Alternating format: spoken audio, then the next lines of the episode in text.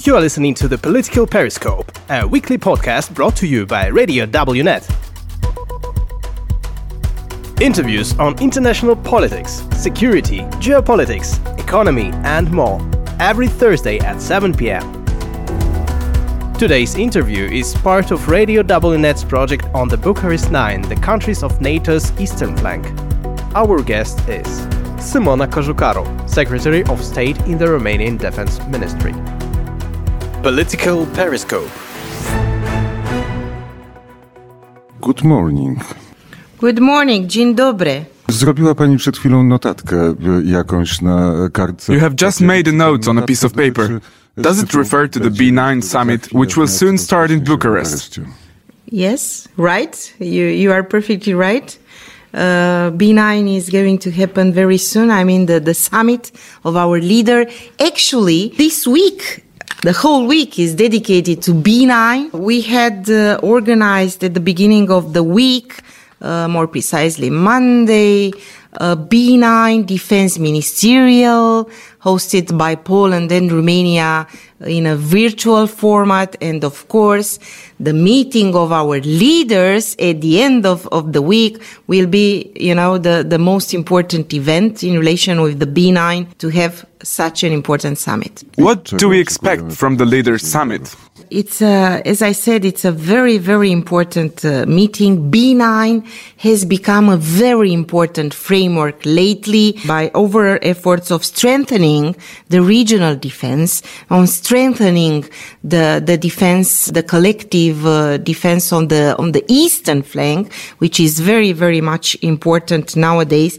And at the end of the day, promoting cohesion and trust amongst the member states of, of B9 and reinforcing our military capabilities and resilience in order to better be prepared for the threats, risks, and challenges.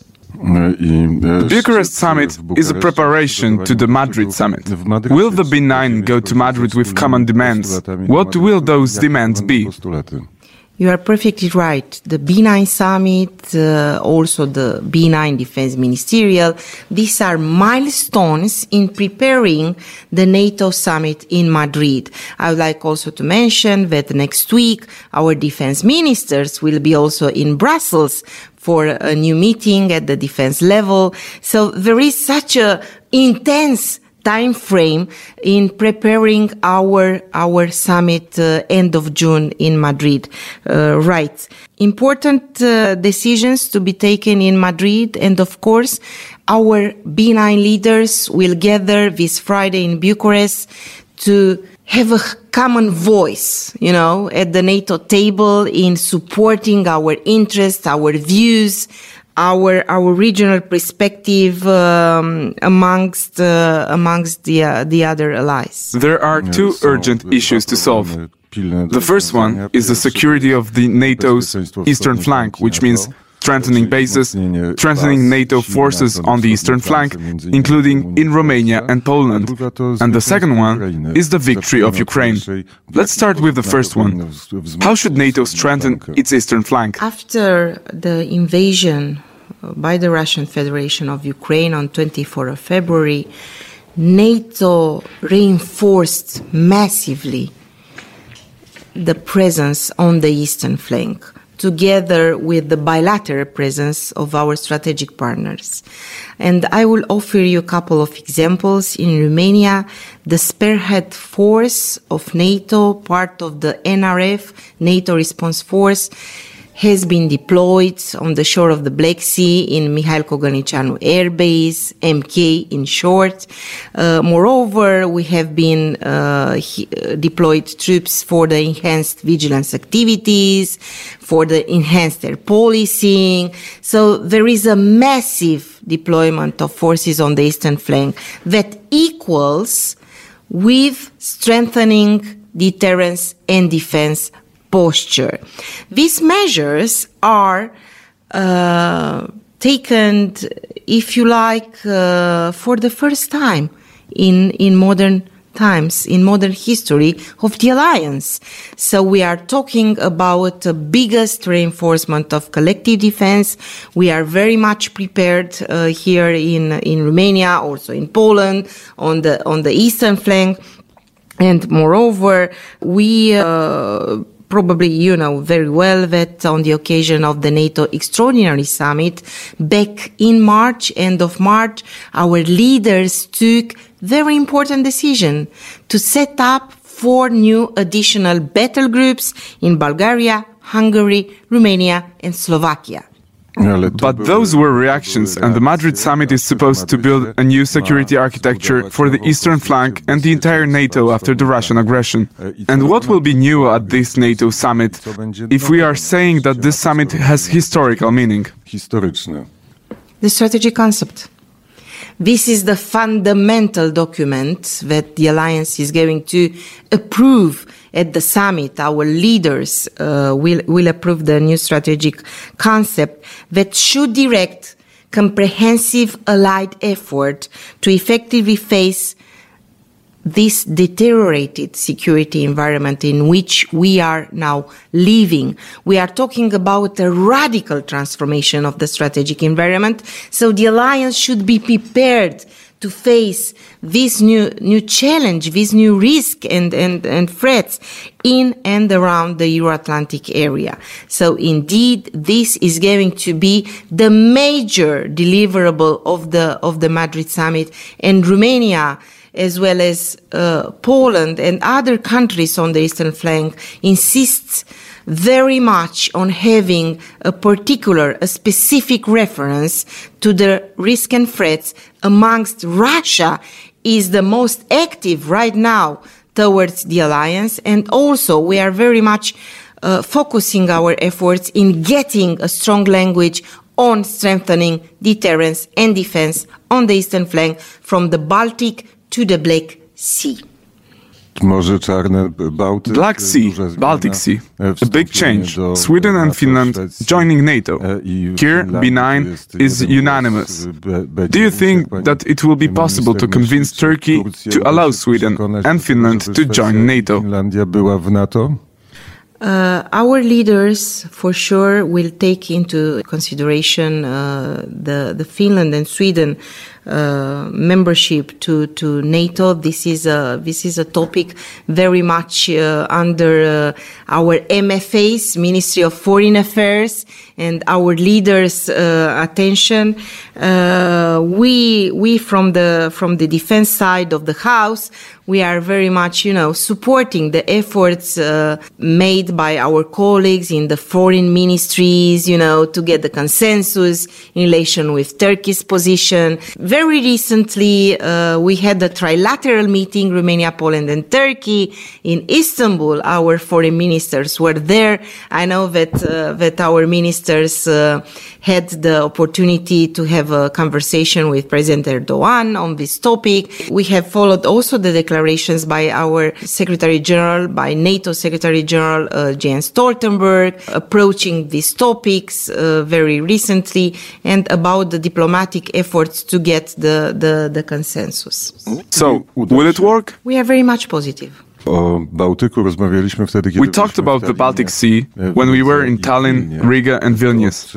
Since being in Slovakia and visiting Bratislava, we are talking about the Black Sea. How is the NATO supposed to secure its interests in the Black Sea? What is Romania doing to bring peace on this sea? Romania is uh, very much advocating the importance of the Black Sea in the, in the current context uh, of uh, of the invasion of the Russian Federation uh, in in Ukraine. Black Sea is a strategic sea. It is used as a platform of projecting power by the Russian Federation beyond. But right now, the Black Sea is, you know, is very much under pressure. Amongst the scenarios that are right now very high uh, under our consideration, apart from, from the offensive of the Russian armed forces in the east, uh, of Ukraine in Donbass. There is the second uh, one uh, directed towards the south of Ukraine.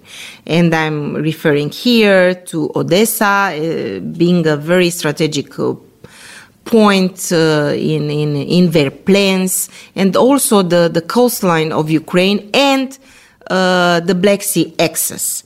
Probably you know, just after 24 of February, one of the first strategic points taken by Russian armed forces was the Snakes Island. This is a very strategic focal point in the Black Sea, having the potential to survey, to control the Black Sea northern part. The Snake Island is very close to the Romanian shore. We are very much concerned about, about the Russian capabilities deployed there. And we are saying that uh, it's important to, you know, to, to stay united and to be ready to uh, to support uh, our efforts here at the Black Sea in in enhancing uh, deterrence and defense. One of the worst case scenarios would also be the access or the land corridor between Donbass and Republic of Moldova and also the access of the Russian Federation to mouth of Danube practically in this scenario, Romania will have a land frontier which is totally acceptable with, with Russian Federation. Pytam o Morze Czarne, bo I am asking about the Black Sea because it is obviously a strategic sea. On the other hand, I left Globsec, which took place in Bratislava, with the conviction that if the war spreads beyond the territory of Ukraine, it will be onto the Black Sea and the access to the port of Odessa. Do you agree with such a statement, with such a danger? I, I was also part in, in Uh, last week in Bratislava, very, very good and very, you know, insightful debates there. I was uh, myself a speaker in one of the panels in Bratislava. So, um, I like to say that uh, Black Sea uh, is indeed very important, as you said. And we are taking into consideration different scenario, as I previously mentioned, and one is indeed related to, to the access of the Russians uh, to, to the Black Sea, practically controlling all the northern part of the Black Sea, like during the Cold War era which is, you know, is, is absolutely a worst case scenario. You know, this impacts on, on security interests of Romania and on, not only of Romania, of NATO, generally speaking, of, of EU. And we, we do hope that uh, this is not uh, to be the case. Not only Romania, not only NATO, but the whole world because of the export of Ukrainian grain, depends on the unblocking of the port of Odessa, which in turn means stopping hunger in Africa. What is uh, happening uh, now in Ukraine with this brutal, unprovoked, and justified invasion has indeed multi dimensional effects. And one is, of course, uh, the, the food security, the cereals uh, export, uh, the cereals transportation is of very much concern. Probably you know that lately there were uh, taken a lot of uh, initiatives, steps to at the diplomatic level. We have seen also the discussions very recently between the uh, Turkish foreign uh, minister Cavusoglu and the Russian foreign minister Lavrov uh, just uh, just uh, yesterday. And uh, you know we are also very much concerned about about this food security and the implications for the Middle East, Northern Africa countries, and you know at global level at the end of the day. In turn, a few days ago, we spoke with the Minister of Defense of Bulgaria, who stated that in the Black Sea, the Russians and Russian troops have a strategic and access advantage. Is that the case? For, for the time being, uh, there is, there is not, not, the, not the case. Uh, again, we are very much concerned about the evolutions here at the Black Sea and about Ukrainians uh, that will have no access in the Black Sea. This is very much, uh, very much concerning. Uh, and if you mentioned uh, Bulgaria, we are very much uh, cooperating with, with our Bulgarian friends and also with Turkey, you know, free allies free NATO allies here, Romania, Bulgaria, Turkey, and we have to stay united in front of the of the challenges uh, here at the at the Black Sea. That is, of course, a very political question, but is Turkey such a reliable and loyal partner in NATO? Turkey is a very important ally with a major contribution at the in the military uh, at the military level and also at the conceptual level.